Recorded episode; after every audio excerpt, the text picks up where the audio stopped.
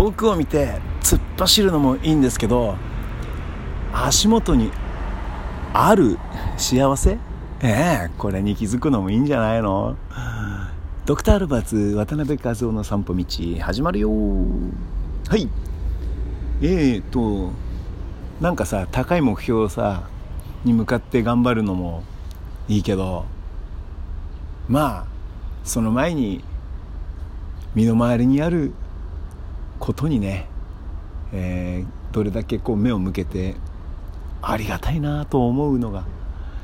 これが一番いいんじゃないですか？あの決してその今に満足してさそうだよ。幸せに感じるってことと今今に満足してこう向上心を持たないとは違いますからね。今僕は、えー、ね念願であった、えー、渡辺ザ・渡辺のアルバムが発売できたことにとっても、えー、幸せを感じております。これがね満足とはまた違うんですけどもね。いろいろとまあ課題もあるかもしれないしもしかしたらこう希望になることもね含まれているかもしれないし、まあ、それはもう少し時間が経たない経たないとわからないけどもまあだけどこうしてアルバムができたということはあとても幸せです。まあ何よりもね聞いてくれる人がいるっていうのがねこのラジオもそうなんですけどですけども聞いてくれるというのが何よりも励みになるし幸せな極みでございます。本当にありがとうございます。ね。毎日ねこうやって、えー、聞いてくれる。そしてまあ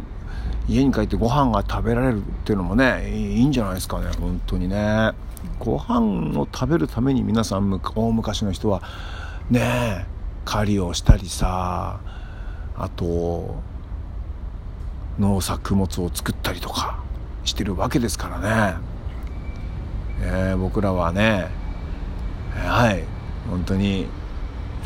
ね一日何時間かこうねこう作業すればご飯が食べられるというとても幸せな、えー、時代に生まれてきてるんじゃないかなって思います。まあまあ周りを見渡せばねいろんな、まあ、今ね残念ながら戦争も始まってしまっておりますけどなかなか終わらないですけども。まあそれはそれでいろいろと課題もありますが足元を見ればあの子がいたりこの子がいたりあなんでなんでいつもそういう表現なんですか？ねあの人がいたりこの人がいたりねあいつがいたりアンニャローがいたりしてとても幸せであります。ね、えー、今回はこんなところです、えー、さてさて今日は帰って何をしようかな。まあやることはねあの 決まっているんですけどもあんまり言うとそれができなかったらプレッシャーになっちゃうからね。はい。じゃあここでお知らせをさせていただきます。7月2日渡辺和夫、えー、元ヤタのルート14で、えー、なぜかソロのライブをやることになりました。はい。そして、えー、7月の16日土曜日は茅ヶ崎にザ・渡辺で出演しますよ、